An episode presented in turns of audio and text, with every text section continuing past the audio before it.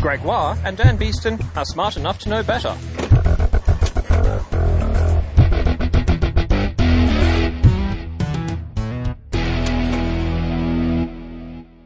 You're on a journey. You don't know where to. You don't know the destination. You don't know where you've come from, but you know you're looking for something. On the horizon, there is a sign, and on that sign is the number 34. Because you have reached episode 34.0 of Smart Enough to Know Better. I am Gregoire. And I'm Dan Beeston. so, we're in the Twilight Zone, were, were there like, is that just a, another part of a neighborhood? Like, uh, there are zoning laws in the Twilight Zone? Well, I think that's that's where Stephenie Meyer was allowed to go. That's where she wrote her books. I see, because there's industrial. Oh, come on! You got to give that And more than there's- more than just ignoring it. Come on, that's no nothing. No, no, no, no. I'm, I'm, I'm building on it. Oh, sorry, I'm- okay, good. You've, you've created a foundation of ridiculous conceits, and I am building the, uh, the, the, the structure upon it. I, I'm I'm so glad that we're building this up to dizzying heights that we can never reach. The t- final Twilight film has come out now, hasn't it? Indeed, this is obviously the ignorance part of our podcast. Yes. Yeah, well, it's certainly not science. No, and It's- it's, not it- comedy. Oh well, actually, I mean, it's it's it's not even based in original Dracula like vampiric folklore. Like it's no, it's- very she much Made, she, fiction. she made her own, own own ideas up. That's right. That's very good. yeah, which is fine because that's what Bram Stoker did. That's right. He certainly did. He certainly did. In fact, they all did. I mean, let's face it. I mean, werewolves and all the stuff. It's all been. It's all rubbish. It's all rubbish. Sort of all part of the magical rubbishy thing. Oh, 34. 34. Yeah. Let me tell you about something about number 34. The number 34 is a semi-prime. No, it's go. not. That's It's a ridiculous. What's a, it's a semi- semi-prime? Is that wait? Can I have a guess? You have a guess. Is a semi-prime when two prime numbers add up? no, not add up. You're pretty close though. A semi-prime is when. Is it you- when uh, the prime number is kind of turned on by an attractive lady number, but has only has only has a, a partial erection? No, no, that's no, that that's I don't know. No, I'm I'm I'm horrified. I'm actually horrified right now. Uh, it's a, a natural number that is the product of two prime numbers. So 34 is a semi-prime. It's two prime numbers times together. And what's interesting, I mean, I, I lots of numbers are semi-primes, but what's interesting is 33, 34, and 35 are all semi-primes. And so there's a cluster of semi-primes, which is pretty cool. And then they're, which, and they have So four divisors thirty-three each. is eleven times three. Is this what you're getting at? Yes, yes. And 34 would be. Uh, let me get it. uh, Carry the one with the. I don't know. I can't work that one out. I say 13 and 13 We'll go for- times. well, no. it's, well, think, it's, it's going to be it's going to be it's thirty four, so it has to be times by two somewhere. So yeah. two and seventeen. There you go. Two and seventeen. Boom. two's, Bam. two's not a prime. Yes, it is. One in itself. Ah, yeah, yeah. It's the only it's the even only, one. It's the that's- only even prime. Oh, oh, look how look how I got sucked into the basic rules without know. questioning Goodness it. Me, man. Goodness me. That's so, very uh, foolish. every time, so anytime you have a semi-prime that is at even, then it must be two and something else. And 35 would be 5 times 7. Five seven. There you go. That's what, and there are there are actually there are there are different ones as well, of course, because they, they can have up to four divisors each, and it only happens again at 85, 86, and eighty seven. There you go. So it's a nice little combination. They're not exciting, maths people? Isn't that lovely? That's pretty good. very- that's a, I was very happy. I had a car accident recently, and not a bad one. Don't panic. But I, I sort of tweeted You're not about. you're not uh, podcasting from beyond the grave. no, no, I'm not, no, I'm, I'm okay, and and everything's fine. But why I'm mentioning is because I just want to say how lovely. Brand new list- car too, isn't it? Sorry. Brand new car. Have you even got your second tank of fuel in it yet? Uh, yes, I'm now on my second tank of fuel, and some person rear-ended me. So that was very not my fault, thank goodness. But the important thing, I'm not. That's not why I'm talking about all this. I, I just want to say, If you would like to help Greg out, send your donations to, to Kickstarter slash Dan Beeston. no, I just want to say thank you to the listeners. There's listeners, and these aren't just. I mean, obviously my friends who are listeners. Yeah, they can go to heck because you know they, they have to be nice to me. They're my friends. Yeah, But- that's true. But I'm talking about listeners who don't know me from a bar of soap, and I, I just tweeted this. I don't normally tweet my normal everyday stuff. It's not what I do.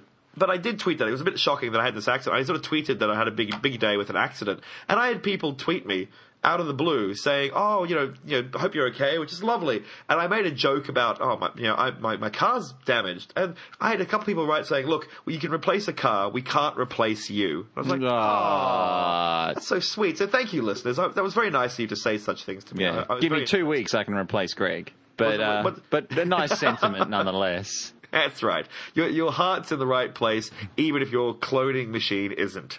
Ha ha. yes, the vats are full of half-formed fetuses. Yes, plugs, uh, slugs, I call them. Actually, I'm just stealing that from Venture Brothers. Yay, Venture Brothers. Now, Australia is sometimes known as the lucky country. Yes. Yes, sometimes we are. For our non-Australian listeners, we are called the lucky country because, well, we're pretty lucky actually. Our, our Lots of sunshine. yes, lots of sheep. Uh, lots of natural Load of resources. ore. We, we we keep all our racist people in one area, so that's always nice. Um, yeah, we have tons of ore. We have we have forty percent of the world's uranium. There you go. Weird, but we're considered the lucky country, and it's actually been shown this is actually true. The Economist, the magazine The Economist, actually checked out all the countries to see which was the best place to be born. Not the best place to live or move to, but where if you if you were born in a certain country, where would you be happiest and richest and basically have a good old good old time? As And a guess newborn. where number one was, Dan? Given the build-up, I'm going to have a crack at Australia. No. Ah, son of a gun. It was Switzerland. Switzerland? It's always the best- Switzerland. It's always Switzerland with their clocks and their chocolate They and have their a- other and their other stereotypes I don't know much about. They're the, they're the happiest country in the world, I heard. Yes, that's what they're saying. If you can be born in Switzerland, then their rating was 8.22 out of this rating. So, but then Australia. No, wait, but is two- that to be lucky or is that to be happy? but the best place to be born? That's what they're basing it on. Place to be born. All right. bas- so you can be born in what- Switzerland and then just nick off to Russia, for instance. Well, maybe. But it, I mean, what they're saying is just because you move to Switzerland doesn't mean you're going to necessarily be lucky because you might not have all the rights of a Swiss because you moved there. Ah, if people right. come to Australia, as we know, we don't go, "Yay, people come to Australia, have all our money, please go on the dole, or you know, have have equal opportunity." No, we Our- lock our them up. Get, our governments get quite angry and lock them up. Yeah, so it's not. It's about being born in that country and because the our governments are cocksuckers. They can be a little bit naughty, yes. Anyway, the point of this is Australia is eight point. No, no, you know what? You know what? Some of my best friends are cocksuckers. No, our governments are bad people. Cocksucking is something that I can only support. Thank you, Dan. Yes, good. We're getting slightly off track. Your hobbies aside, we're uh, that came out wrong. No, no, no, no, no. You don't. You don't do it aside. It's front on. Stop! This is- why are we? Why are we doing this? I'm Because I like that- to drag you down into the mire of bodily fluids. Anyway, oh, oh, Oh, now there's a metaphor. Anyway, Australia is the second by a very close margin, and it's really interesting because it's like Nor- so it goes Switzerland, Australia, Norway, Sweden, Denmark. And- I, I knew that Norway, Sweden, and Denmark would be high. I didn't think Australia would be that high. And then you compare us to people like America. America's way down the list, or the UK, way down the list. So the the UK is 27th, uh, France is 26th, Germany is 16th, the US comes in 16th as hang on. Uh, it came in 16th as well. Is it weird? That must wrong. It tied with someone Yeah, else. there's Germany, yes. So, and, and just, that's amazingly far down. So there you go. If you are listening to this from Australia, well done. You've done a very good choice by randomly being born in one of the best places to be born. If you're not, then I'm very sorry, but you can always listen to a podcast that comes from that great place, and maybe a bit of that will rub off on you as well. We should probably get into the interview. We should. We have a really interesting interview this week. I have interviewed a lovely young lady by the name of Kelly Sumner. I Uh, am fascinated by this this interview because I wasn't there for it, and so I, I'm really, really looking forward to hearing it because it's a really, really interesting subject. Yes, Kelly used to be in a cult and is now no longer in a cult. And I thought that's a very interesting perspective on a human being. especially for a science comedy and ignorance podcast that that's, has a skeptical bent. So this is not our usual sorts of interview where we might you might consider someone an, an expert in inverted commas because they've gone to university for many years or they've studied a certain field. This is an expert, someone who's survived something really, really terrible, really, uh, and uh, Or at and least very strange. very strange and that's right, potentially yes. very terrible. Now, there are uh, trigger warnings because there is discussion in this interview of various things that happen in cults. Welcome to the interview part of the podcast, Greg. Greg, where are you, Greg? Are you, for instance, somewhere else studying your ass off to be an astro scientist? Oh, you can't answer because you're not here. But I'll tell you who we do have here. We have got the lovely Kelly Sumner, who is a mental health recovery agent for the state. Welcome, Kelly, to the podcast. Thank you. Now, uh, Kelly, you have some interesting stories to tell about sort of sciencey stuff, or sort of more, more so not science stuff. Yes. Uh, but before we get anywhere, you were mentioning just before we started something about feng shui. Feng, feng, feng shui. Feng Shui. Feng shui. That I, I'm going to I'm going to go with your pronunciation on that one. I, I have met a feng shui worker, tempted to say professional, but not going to go there. Ah, clever, clever. Now you were saying that Sunnybank. Actually, why, why don't you tell me the story? My mum, Yes. bless her, got a feng shui person to come and examine her house and give advice and Of course, you need like. to know whether a dragon can stay by. Yes, and Yes. where you need mirrors and Waving cats. should- I understand waving cats are very important. I, I think so, especially for Chinese restaurants. and I'd gone up to have lunch with my mum, and this woman was still there, and she stayed to have lunch with us, and she started telling us various feng shui related stories, including Yeah. that the reason Sunnybank has quite a large Asian migrant population is Mm. because when you look at the Brisbane River through the eyes of feng shui, the area of Sunnybank is where the dragon's eye would be. So that's a very powerful place. so and hang on. So the, the, the river looks like a dragon? Part of a dragon, right. and Okay. Because it, it never struck me as a dragon, more so a tapeworm. yes, I, I- I know that coming over the Gateway Bridge, there's a big sign that says "Welcome to Brisbane," and this weird strand that is Mm. I, I worked out was the Brisbane River. But initially, I'm like, why is Brisbane's totem animal the tapeworm?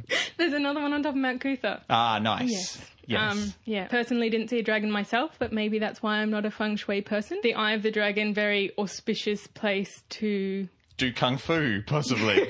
Hmm. Um, and I mentioned this to a friend who mentioned it to a friend who is one of the Asian community in Sunnybank, Yes. and he said yes. That is why it was chosen. I love the notion that there are people out there studying maps. Like, and we're gonna go, where are we going to go? It's like, oh, this one looks a bit like a dragon. Yeah, all right. Oh, well, put a baby next to that one. Oh no, this one looks like a pig.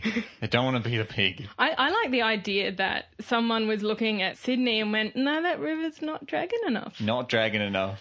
Melbourne. Kind of, the Yarra looks more like a newt. Yeah, it, just, it doesn't have that dragon sense to me. What about this one here in the middle? And the nice thing is that while when they're making notes on the map, they will ri- write "Here be dragons." That that's cute. Yeah. oh, that's what I that's what I aim to be on the science podcast. Is cute.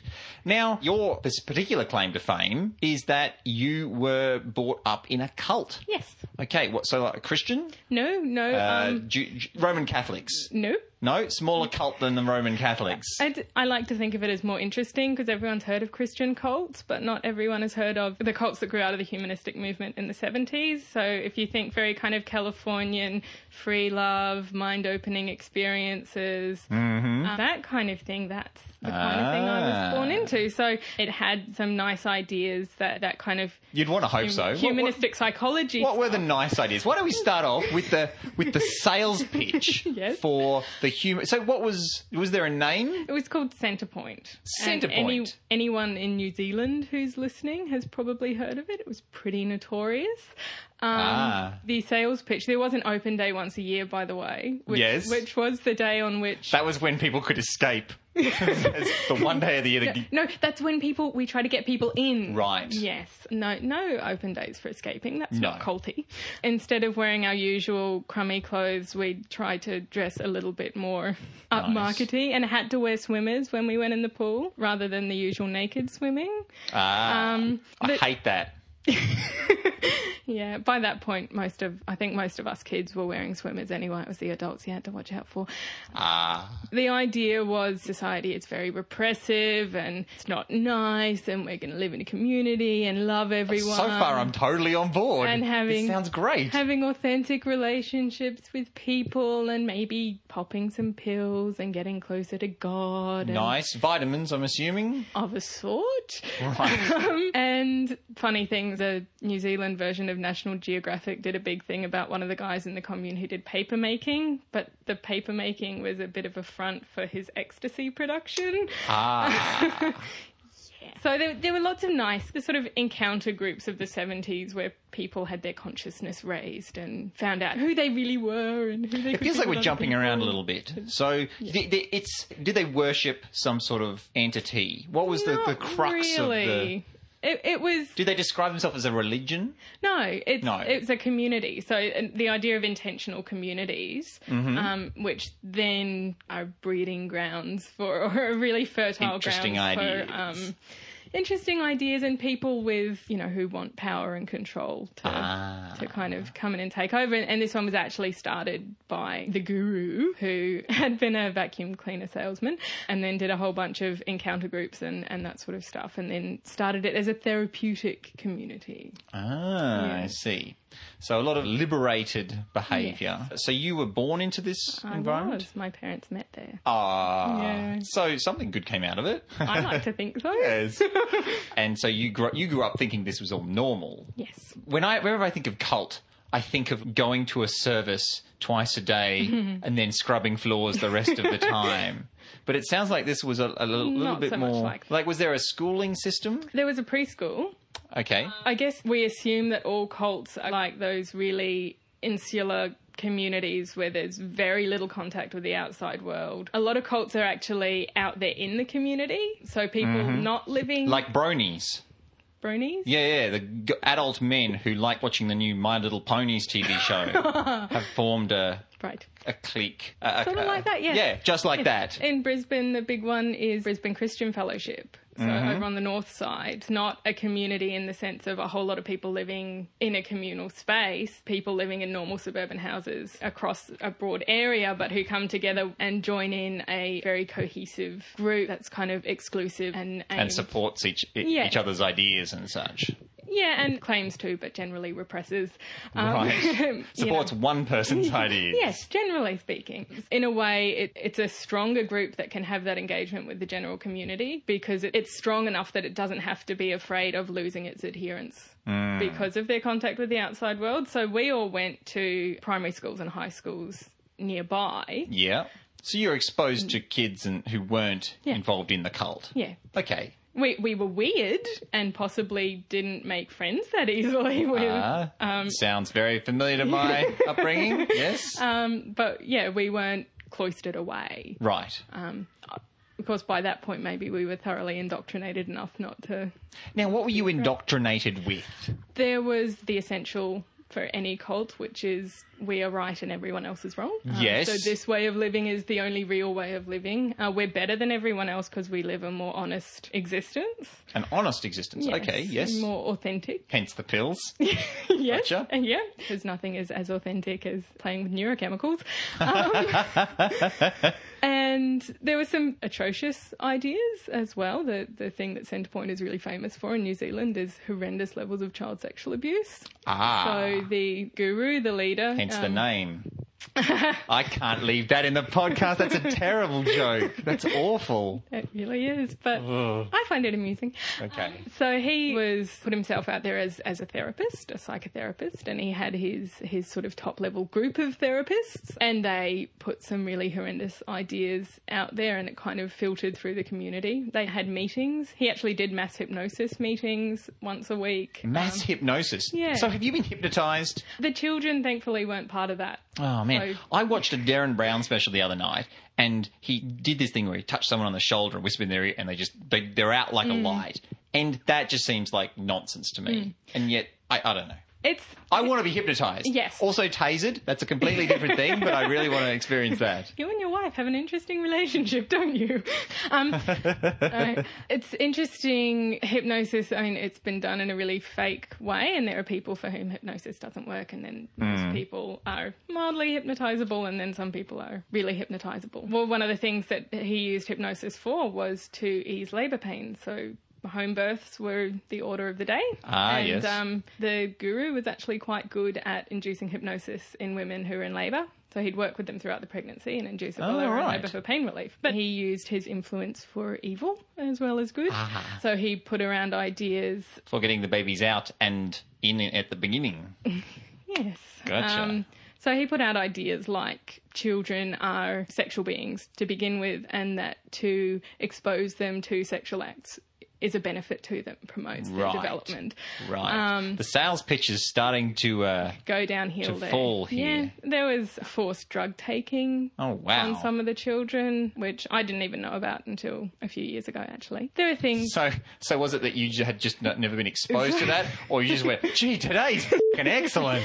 Why is everything melting? Well, there's the question. I don't think I was exposed to it, but in these situations, you can't really have certainty, can you? No. But there are also ideas like some people in there believed that extreme physical punishment was a good idea. Um, ah, yes. there are some reports of really severe beatings, but also things like breaking people down emotionally. The authentic, honest relationship idea was twisted so that insulting someone, telling them everything that they were doing wrong, really kind of Ah. pelting them as, as badly as, as possible. Not a place for white lies. no, no, no. There was even a hierarchy system, so the adults would be lined up and No. then people would be moved either closer to the guru or further away according to things that they'd done during the week. Oh my god! Wow, that's kind of like work. yes. Yes, except you can't get away from it at the end of the day. All right. So your parents were both involved in Yes. this, and they were, would have been pretty excited about being involved. Yeah. For my dad, I think he suffered from quite serious depression, and his Ah. psychiatrist had said either get ECT or go to one of the encounter groups run by this guy who is the guru. Yep. And his depression lifted, I think. So there was this. So he saw it as a as a as a fix. Yeah, and for my mum, she was really looking for a sense of community and somewhere to belong and, and feeling not really a part of the broader society. All right. So you're a, you're a little kid, little girl at school, like primary school, Mm-hmm. Yeah. I guess. And you're kind of one of the weird ones. Were there any moments where you were exposed to ideas at school and went, no, no, no, that's but where where your upbringing in this cult was directly related to an experience at school that was strange or I don't remember anything like that. What I do remember is my mum left when I was two and a half, or nearly three. So I had this kind of half my life in the commune and half of it outside of it. And when I was about four, I remember talking to my mum about how the commune had everything. Ah, when you say So- your mum left, she left the, The commune, commune, yeah. not you. Right, Sorry. she left with you Yes.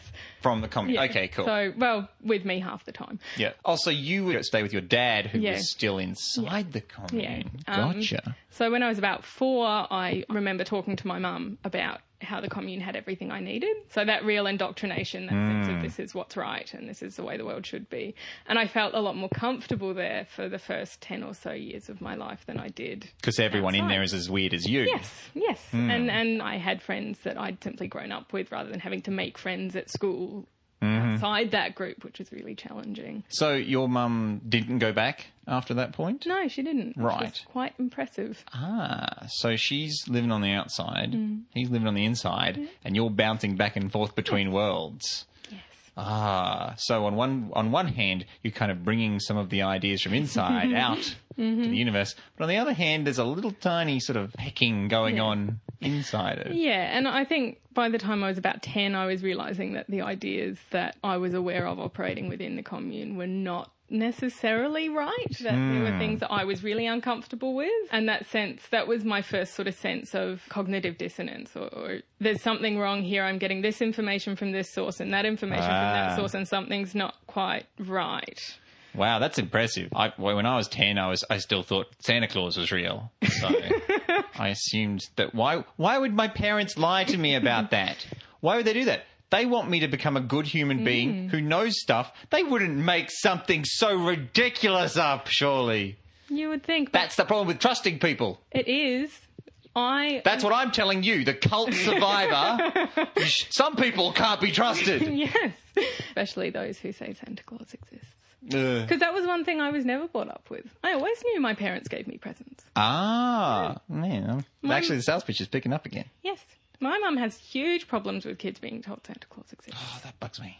Yeah. My partner, however, thinks that it's a good thing because the realization that this amazing, beneficent, giving thing doesn't actually exist, that realization then prepares people To do, for realize oh, so other maybe things. God doesn't exist. Wait a second. Beard lives up high. Ah. Has a special attachment to Christmas. Oh yeah, I forgot about that bit with both of them. so you're about ten, and you're starting to falter a little bit and start questioning these things. Yes. Uh, so what happened then? Uh, then my dad died. Oh, well, Yeah. And pretty soon after that, I realised that the commune was not somewhere I wanted to be at all. Ah, Um, I kind of went fully into the real world, but didn't like it very much. All um, right. Yes, so some kind of floating around, not quite Not- fitting in anywhere. Not not a place to be. Yes. Oh, I see. And did did you have trouble extricating yourself from Centrepoint? I didn't, which is kind of weird. If any adult leaves a cult, it's generally a really traumatic process. And if hmm. kids are taken out by their parents, it's generally traumatic. And I just somehow sailed straight through all of that without a problem. Right. They didn't have a uh, they didn't have a coloured book for that particular situation. No. So I, I escaped. I see. Did they try to get in contact with them? You, have you followed along with them, or you you I'm- put that behind you, or what? I'm sort of in touch with a bunch of the kids I grew up with because, in a way, they're my family. They're- I have 20 odd cousins, but I didn't grow up with them. So it's that kind of relationship that cousins or close family members is those kids, and I, we keep in touch to some degree. But by the time I left, the whole place was falling apart anyway. All right. really. So what's happened to Centrepoint? Is it still running? It dissolved over the course of several years. Eventually, the public trust in New Zealand stepped in and said this has to stop. Ended up paying off the last true believers and hangers on, a lot of whom are now in Australia. What, paying them off? it- yeah. So they went in and said, "This has got to st- all this Mm. sexual abuse of kids, force feeding people drugs. This has got to stop. So here's a whole bunch of money for you to stop." Yeah. What? What? Yeah. That's monstrous. and I wonder where my 50 grand is, but there you go. Apparently, I didn't hang around long enough. Son of a gun. Yeah, a lot of them are now in Australia. So, yay for Australia. Right. Good. Good. Yeah. Good. Good. Because what you really want is true believers. Ah. So how has this flavoured your outlook on your adult life? I do notice an enormous amount of uh, of political books around. I think politics and uh, social psychology probably. Right, so it's given you an interest in the brain and why people believe the things that they do. Yeah, I guess I never really felt like I had any option of doing anything but delving into people's brains going wrong.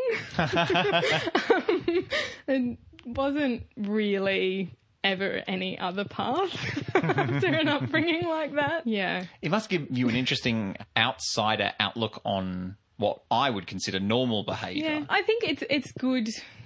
This is it's traumatic, but good to have that kind of oh my god, my worldview is wrong. I need a new one mm-hmm. experience because it teaches you to be critical. Yes. So, and my my mum's in was in that kind of second wave feminist tradition of question all values that are put down by by the elites and the powers that be and and all of that sort of thing. So Ah, yes. oh, us. Yeah, yeah, yeah, yeah. yes, yes, the white men. Yes. Um, older white men. Sorry, not you. Uh, Ah, you can stay. so that kind of that critical, what's really going on here, and is that actually the way it is, or just the way that I I think it is, or the way it is in our society rather than in another society, and at the same time not going with that kind of cultural relativist thing of well anything's okay provided it's culturally done. Do you know? Yeah. Yeah. So kind of finding that balance of realizing that what I've been taught is not necessarily true, but that doesn't mean I'm going to go totally relativistic Yeah. about everything. I always find it interesting that people will grow up with one religion and then they'll laugh at another religion. Like, especially Scientology. Like, Scientology is nuts.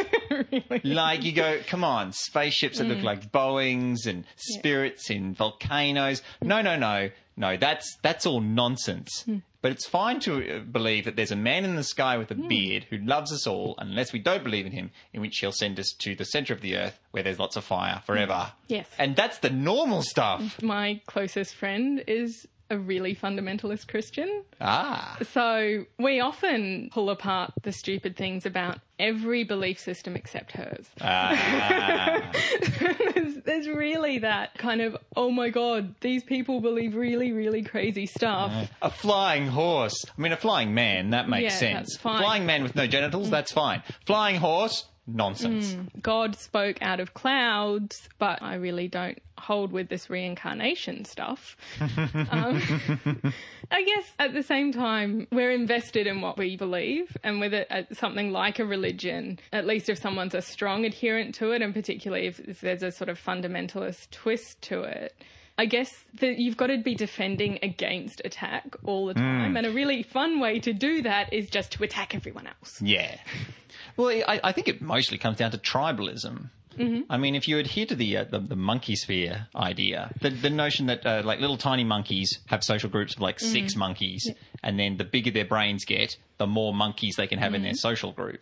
They they can identify them as other entities like them, and mm. not just a, sort of a cardboard cutout mm. of the enemy monkey. Mm. And that human beings' brains are big enough to support five hundred mm-hmm. other individuals, and everyone else is kind of this Yeah.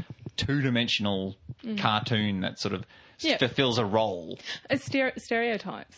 Yes. Yeah, which we have stereotypes, or at least a, a useful, I'm not going to say we have them because of this, but a useful thing about stereotypes is that they save us processing time. Yeah, yeah, yeah. Um, I mean, you've got to if if you met someone and you have to build up your entire picture from the get go, it's going to take you 15 minutes before you before you actually go. Okay, so you're a human, white male. Okay, so yeah, it is Yeah. kind of easy to go. Bet that guy likes rap music. Oh wait, is that racist? Yeah. The problem being then that they're so useful and easy, and then we kind of slip over into being critical about them and, and mm. mean about them, and and then it's not just oh that person has dark skin, oh that person's African, He's probably going to pinch my DVD Yeah. player. Or, or, oh, that person looks Arabic. We better send them through extra security. You know?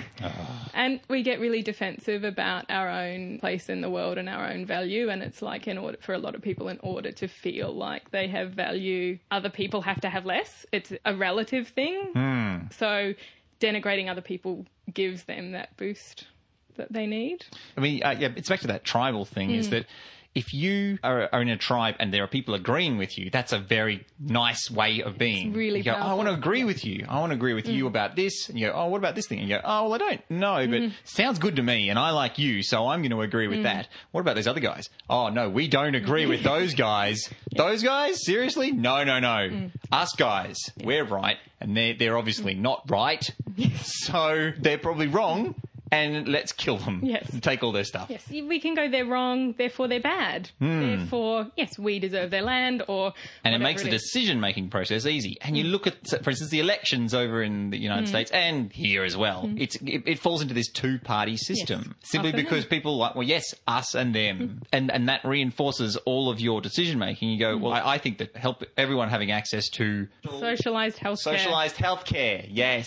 So, okay, so you go, all right, well, I, I think that socialised healthcare is great. I think that everyone should have access to basic medical systems. Mm. So that means I'm on this side of the mm. fence, which means that I guess I also have a very strong opinion about climate change and and also about a woman's right to choose. Hmm. And and then suddenly all these ideas are, are ones that I'm being exposed to because of the people who hmm. are agreeing with Yeah. me and, and and I wonder whether we didn't have that tribalistic thing, hmm. whether we would end up having a, a, much greater scattering of ideas. Yeah, and and I think it's also it's nice to agree with people. You get that warm fuzzy feeling, and it's Yes, you don't want to have. A, oh, I mean, some people like to fight. Some people do, some people do, but uh, as you were saying, it makes it much easier to then justify doing horrible things to other people. Yes, because they're not people. Yes. They're the other guys. We're the people. And I, I mean, this even comes through in, in terms of racial discourse, especially in, say, the 18 and 1900s, when European people were describing African people as being more like monkeys. You know, interestingly, also the way British, well, English people described Irish people. Ah, yes.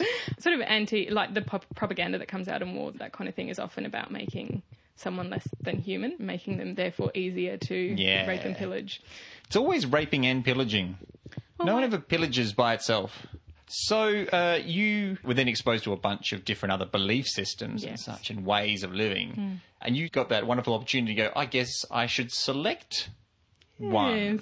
I did several years of, oh, I just want to belong to something. Ah, yes. My aunt went to church, so I'd go to church with my aunt and thought maybe I can be a Christian, then I'll belong to this nice group of people Yeah. who, who are nice and happy and, and they'll accept me. And then that didn't really work. So I was like, the, So why, why didn't it work? I didn't really get the Jesus as demigod thing. Ah. yeah, had an issue with that. So you so you grew up without the notion of a supernatural deity. I Is that grew right? up with a that spiritual but not religious thing. Right. So there's this kind of universal energy. Ah, and, right. And when we die, we'll go on existing, but in a different form, and all of that kind of stuff. Ah, okay. So, and around that time, it was when the, the kind of neo pagan thing was happening. So it was really cool to to be a witch Be uh, and into Wicca. yeah. So I tried Wicca for a while and that didn't work. And um And then I like some of the Buddhist ideas, but then the Dalai Lama being, you know, homophobic and sexist and, and going, yay, India should have nuclear weapons kind of put me off. Yeah. Um, People don't see that side of the Dalai Lama I know, and, and when you try and point it out to them, they get really cranky. yeah, yeah. Yeah, so I kind of I tried a whole lot of different stuff, and even though I hadn't belonged to a group, I'd had a really strong sense of spiritual faith. And then in my late teens, I was kind of going, but if there's this benevolent power in the universe, then why are there 10,000 kids dying a day in Africa? Why do abuse and torture exist? And and those kind of questions that spiraled and eventually got me to a point where I didn't know what I believed. And then I ah, yes. met my partner who's an atheist and kind of gave it a human face for me, I suppose. ah, right. and- what did you think of atheism before that then? It was a little bit scary. Uh huh. Yeah, it was like, was, but these people don't believe in anything. And and now I'm all like, atheists are wonderful. um, kind of got that convert. We should all band together and and be great. And then realizing that actually there are as many asshole atheists as there Yes, are asshole other people. yes. Yes, unfortunately, not being religious doesn't stop you from wanting to wage war on a different tribe. yes. Yeah, and that really, I guess that really also that militant There is a militant doesn't do it atheism thing me, where people are like, no, no, we've, religions are evil. They've got to be destroyed. Yes. And there is a lot of evil done in religion's name. So I can, I can, I can, I can understand Yeah. why people would be frustrated about that, especially when you're able to put it in terms of, well, yeah, you see something Yeah. awful happening, you want it to stop. Yeah. And you go, well, I've got to find a reason that it's, this is Mm. happening. And I wonder how much of that is religion's fault and how much is it just because it's a it's a monkey I that decided to to, walk the around. monkey tribes and that, that tribalism and that I'm an atheist. I'm smarter than everyone else and I can be horrible to them. If only people thought to themselves, I'm smarter than everyone else, so I'm smart enough to be kind to everyone. Wouldn't that be a nice way to be? Well, If, if I think I'm so smart, doesn't everyone else think they're so smart? Doesn't that make me as stupid as everyone else? Ah, Socrates, the only knowledge is in knowing nothing. Who said that Bill and Ted's Excellent Adventure wasn't good for learning? Yeah, they played a mean air guitar too. Oh, yeah. Uh, so you're an atheist now, but you don't like the mean atheism. I see. Hmm. I- I- you subscribe to the don't be a dick school of atheism. I try to subscribe to not being a dick in general, although I'm not always successful. Right. I drive over two hours every day, and so Oh, I see a lot of people being wankers on the road, and and so I will occasionally, inappropriately, like when there are clients in the car, go wankers when I see someone, you know, do something really stupid, and then I, I realize that wait a minute, I could have let that person in, and I sped up instead so that they'd have to wait. So maybe Right. I'm, you know, so I kind of I I do the trying not to be a dickhead. Um, Why is it that people on the roads, they're always wankers? yeah. Like that, that, that, that seems to be where all the wankers are, is on the road. It's a good word for a driver for some reason. Mm-hmm. I, they're kind of synonymous, aren't they? Uh, in my household, we have the wanker scale. Ah. So when you're driving, you're trying to figure out who on the road is someone to really concentrate Mm. on. And so you see, say, a dual exhaust pipe, mm-hmm. two wanker points, ute, two wanker Yeah. points, Sports exhaust. yeah, or, or a love heart on it, or something hanging from the mirror in the front. Mm-hmm. Yep. Now, a couple of points is fine. That's fine. Mm. But there's got to be a certain amount of points where you're like, actually, that's too many points. That Yes. guy is someone to be avoided. Black Ute, Mm-hmm. generally, uh, uh, no fear sticker. That's seven points. Yep. Um, for me, the Metal testicles hanging off the yes, uh, tow bar? yeah, that's that's a big one. Um, the fish, the Ah. Christian fish. The Jesus fish. Mm-hmm. Does that make them worse drivers? I have no idea. I mean, they're probably going to be, on some level, they're happier to die. You know, I always thought that about Christians. I always thought they must be really happy about dying, right? And not want to really avoid it. Mm-hmm. And I, I knew this really hardcore Christian guy at, at high school, and we, we were in choir together because I'm a nerd. And, um, Yeah, like what, choir. what sort of nerd would be in choir at high school? we did this thing where we, we, we went to sing a lot of the gospel spiritual stuff that, that came from slavery in America. oh, yep. And this really, really hardcore Christian guy who I was friends with said, I don't get why they're happy to die. And I'm, I thought, but aren't you happy to die? Isn't that like I'm going to go to heaven and meet God and it's going to be awesome? Apparently not. Ah, maybe they maybe they all on some level realise that they haven't been good enough to get into heaven. I'd like to think so. Um, I mean, we have this basic drive for survival that's really, really strong. And maybe it's stronger than their belief. Yeah.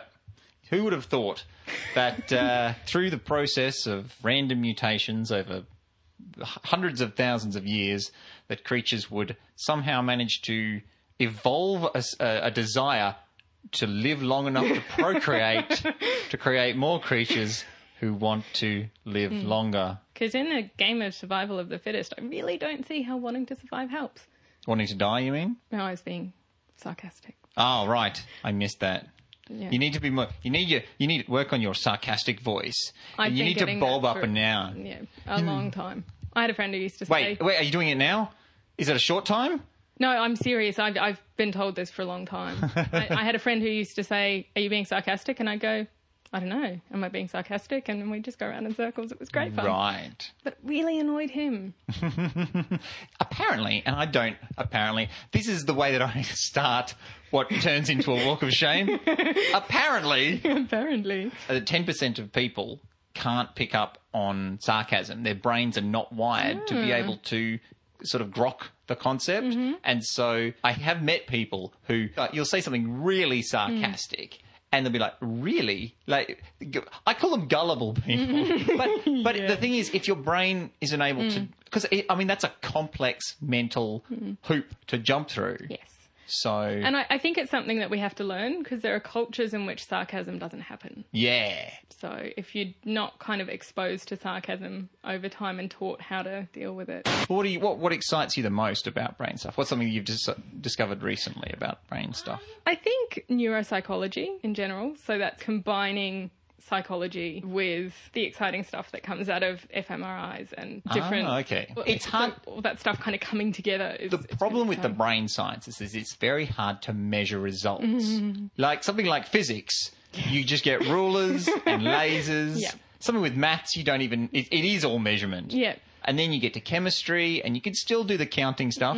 Once it gets down to dealing with people's brains, that's just a mess. Yes, which is why we had Freud. Um, Now, wasn't he mostly wrong about everything? yes. Okay. I, I, my personal theory is, and I'm not big on Freud. I have, I'm not overly educated in this area, but my personal theory is that more of what Freud thought had to do with his own issues than anyone else's. Yeah, no, that, that was the sense that I was mm. picking up on. He seemed to spend his entire career just giving himself a really accurate diagnosis. Yeah. But there's also now neuropsychoanalysis. So psychoanalysis is the type of psychology or psychiatry or psychotherapy that came from Freud. So his his thing was psychoanalysis. That was what he created. It was mm-hmm. practiced for many years and it got quite broadly discredited. Now there's actually things like a journal of neuropsychoanalysis. So looking at using new ways of getting evidence and studying the brain to see how Freud's ideas stacked up or how they might work. ah, so once you can start getting people in an MRI machine and seeing which parts of the brain are lighting up, you can actually start to measure these things. Yeah, so it'll be interesting to see how kind of how that plays out and what gets evidential support and what doesn't. Uh, maybe using the research, we could start our own cult. Yes. Ah. I, I think psychoanalysis in many ways does smell a lot like a cult. Um, Well, not not necessarily as it's practiced today, but and the things like the, the infighting between groups. So there's the there was the American group and then the European group and the British group in early psychoanalysis, and they hated each other and they disagreed on things, and Aha. it's very much again in that monkey brain, us and them. Right. So, if, but if we start our own cult, then we're the top dogs. Yes. Then we're deciding who gets to stand closest to Mm-hmm. us. Yeah. This sounds like a great idea. Yes. Do you mind if we don't do the child abuse thing? Would that be fine. Yeah, good, good, great. All right, I'm going to start writing up some flyers. So again, a big thank you to Kelly Sumner, who is, assures me is she is not listening to this right now because she hates the sound of her own voice.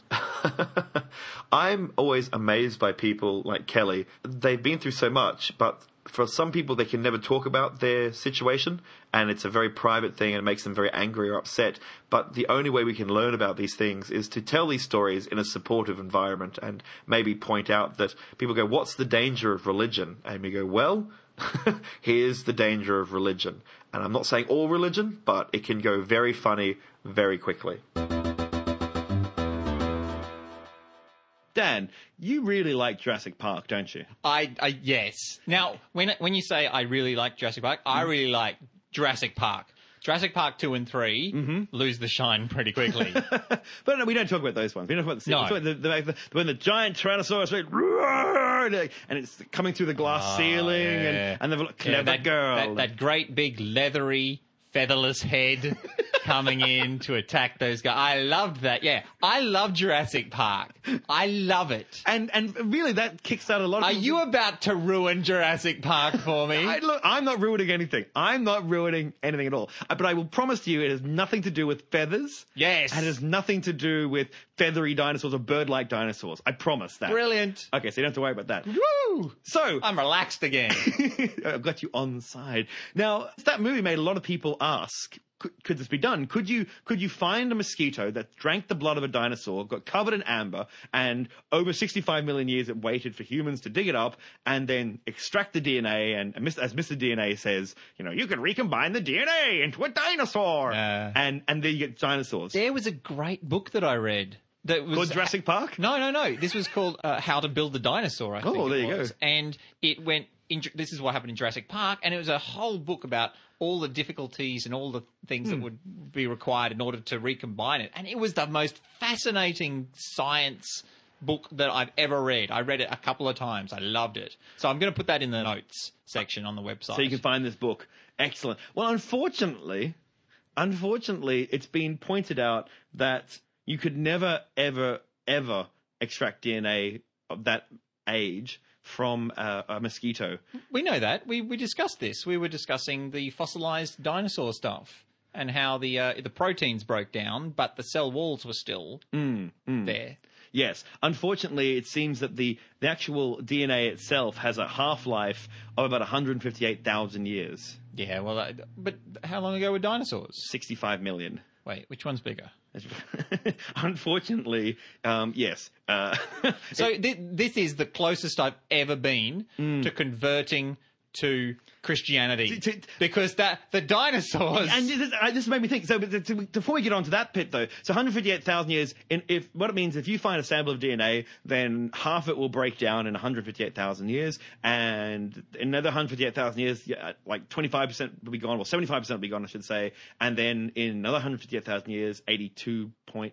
Seven five percent will be gone. Yep. So it's millions, unfortunately, is, is just out. There could be some left, but it'd be so microscopically small. and recombining that and, And- figuring and- out where to put all the bits that right. were left over. But this gives uh, what you just said before about the joining the Christians, and, Yeah. and this is a really good test for young Earth theory.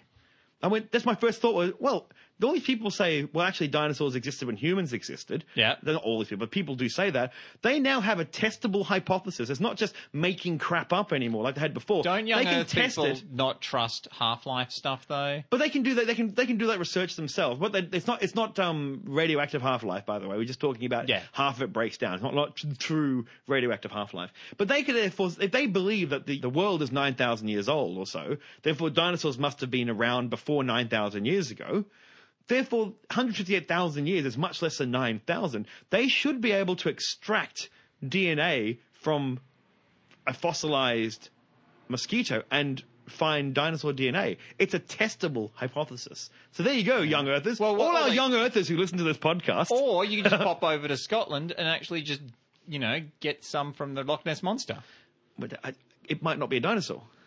It could just be two drunk Scottish guys with a periscope. Easy to get DNA from, though. Uh, in fact, all you do is give them a drink, Yeah. and they take you home and get all the DNA you like. Hello. Oh. Now, in a podcast many moons ago, we discussed the bloop. Do you remember talking about the bloop? Yes, the organic sound that came from the bottom of the ocean. That's right. They had these microphones, hydrophones, in the water, and they they heard across a massive area this bloop. And if Dan is any good at his editing, he can find that bloop noise and put it in right now. Uh, but you uh, the thing is, it only sounds like that when you speed it up. Yes, because it it's does. a very deep and very slow thing. But it has a waveform that they can only match to other organics. That's true. That's what everyone said. They went and they, they people were saying it's like a kraken. It's it's like it would have to be something uh, like it's some sort of animal that is a kilometer across or something ridiculous like that. Some massive Godzilla, creature, Cthulhu. or, or Godzilla. That's right, breathing out, having a big fart or something. Uh, and that's what they said. It could only be a biological sound. That's all it could be. There's something in the ocean that goes bloop.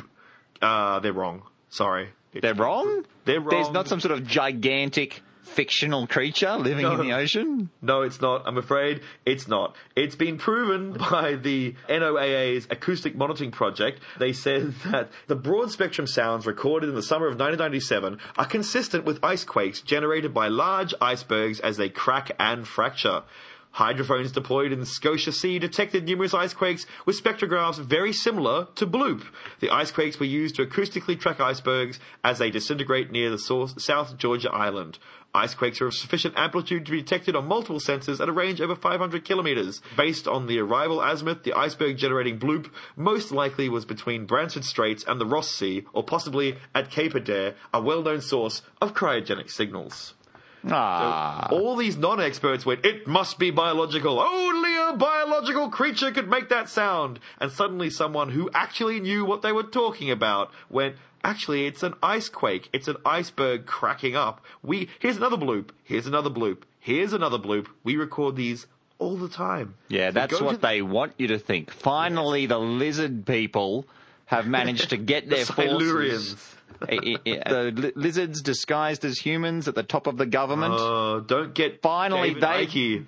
Oh, he's getting him started. Finally, they've got their things in order and they're covering up the whole Cthulhu Lovecraftian bloop thing. Yeah, don't trust don't trust big ice quake. That's what that's what they want you to believe. You have been listening to Dan at smartenough.org. And you've also been listening to Greg at smartenough.org. Make sure that you get onto iTunes, the brand new iTunes, and give us a big five star rating and talk about how wonderful that you think that we are. Please rate us. Rating is very useful, keeps us in people's minds, and also, even better, if you could write even a one sentence review about how awesome we are, that would be brilliant. Thank you. Even if you just went, I like them, they're not genius, but I like them, that's fine too. Writing a review would be very helpful on iTunes. Yes, we do like to, we do like feedback. We do like people telling us how good we are. And that's it. That's all we want to hear. Yeah. Now you could do so via Twitter. Twitter handle is SE2KB or at Facebook. So backslash smart enough, I think. Or you can just call out a window and see if the Twilight Bark brings your message to us. Uh, that will probably only work for a couple of people That's true. But they'll feel really special. because you will be able to call back. oh wait, it's not Facebook smart enough. I bet it's Facebook SE2KB. If I've been reading out the wrong thing this entire time, Oh, no. I set the damn thing up. If you want to go to Facebook, go to facebook.com slash SE2KB. Brilliant. Oh, I'm an idiot. oh, look, our stats just picked up. Wait, that makes no sense.